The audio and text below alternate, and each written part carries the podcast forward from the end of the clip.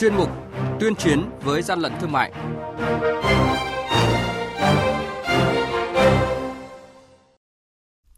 Thưa quý vị, Quản lý thị trường An Giang thu giữ gần 5 tấn thịt lợn hơi không có hóa đơn chứng từ. Hải Dương tiêu hủy 4.000 con gà giống nhập lậu từ Trung Quốc. Đây là những thông tin đáng chú ý sẽ có trong chuyên mục này sáng nay. Nhật ký quản lý thị trường, những điểm nóng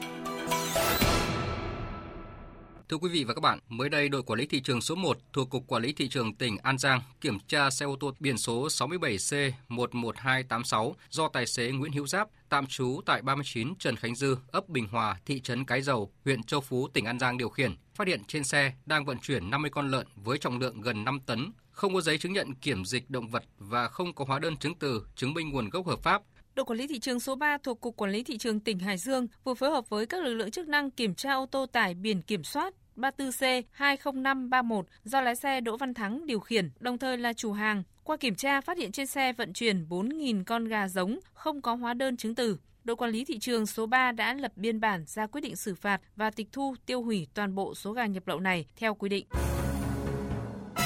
Hàng nhái, hàng giả, hậu quả khôn lường.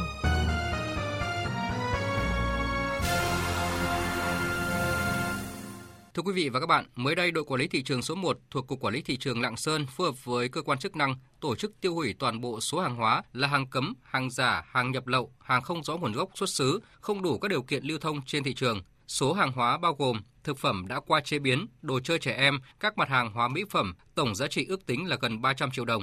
Toàn bộ số hàng hóa vi phạm này đã bị đội quản lý thị trường số 1 phối hợp với các ngành chức năng bắt giữ từ tháng 7 đến tháng 10 vừa qua. Việc tiêu hủy được tiến hành theo đúng quy định trước sự chứng kiến của các cơ quan chức năng. Quý vị và các bạn đang nghe chuyên mục Tuyên chiến với gian lận thương mại. Hãy nhớ số điện thoại đường dây nóng của chuyên mục 038 857 7800 và 0945 131 911. Chúng tôi xin nhắc lại các số điện thoại là 0388 577 800 và 0945 131 911 sẽ tiếp nhận ý kiến, phản ánh, kiến nghị, tin báo của các tổ chức cá nhân liên quan đến gian lận thương mại, hàng giả, hàng nhái. Tuyên chiến với gian lận thương mại phát sóng trong thời sự đồng hành sáng thứ ba, thứ năm và thứ sáu hàng tuần. Thưa quý vị và các bạn, sử dụng nền tảng nhận diện thiết bị viết tắt là DCP sẽ giúp lực lượng quản lý thị trường xác định được các thiết bị di động bất hợp pháp cũng như giả mạo trên thị trường. Đó là nội dung trong biên bản ký kết giữa Tổng cục Quản lý thị trường và Hiệp hội Thông tin di động thế giới, viết tắt là GSMA về thỏa thuận việc cấp phép cơ sở dữ liệu thiết bị. Để hiện thực hóa các nội dung ký kết trong thỏa thuận, mới đây GSMA đã có buổi tập huấn triển khai sử dụng nền tảng nhận diện thiết bị DCP. Theo báo cáo của Tổ chức Bản quyền và Sở hữu trí tuệ của Liên minh châu Âu, mỗi năm trên thế giới có khoảng 184 triệu thiết bị điện thoại bị làm giả, gây thất thoát kinh tế khoảng 45 tỷ euro mỗi năm. Riêng tại thị trường Việt Nam, con số thiết bị di động bị làm giả khoảng 4,5 triệu thiết bị mỗi năm, chiếm 18%. Trước thực trạng này, Tổng cục Quản lý thị trường và công ty con thuộc Hiệp hội Thông tin di động thế giới vừa ký kết thỏa thuận việc cấp phép cơ sở dữ liệu thiết bị. Ông Ristep Isler, quản lý cấp cao tập đoàn Qualcomm là một trong những tập đoàn sản xuất chip bán dẫn hàng đầu của Mỹ cho biết, tình hình giả mạo thiết bị trên thị trường thế giới nói chung và ở Việt Nam nói riêng ngày càng tăng và đáng lo ngại thông qua số email được cấp trên mỗi thiết bị di động được nhà sản xuất chính hãng đăng ký có thể giúp xác định phân loại thiết bị nào là giả mạo, thiết bị nào là nguyên gốc.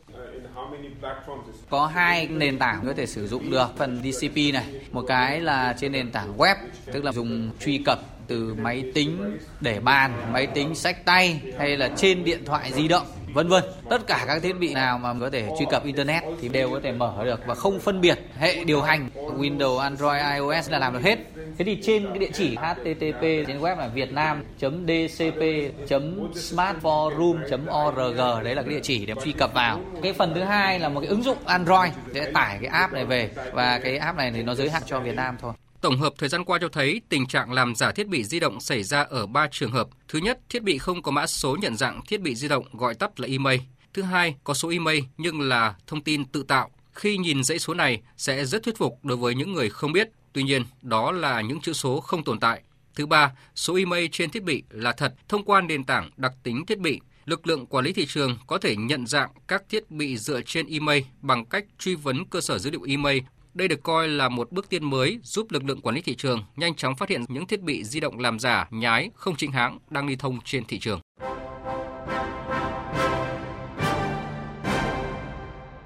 Chung tay chống hàng gian, hàng giả, bảo vệ người tiêu dùng.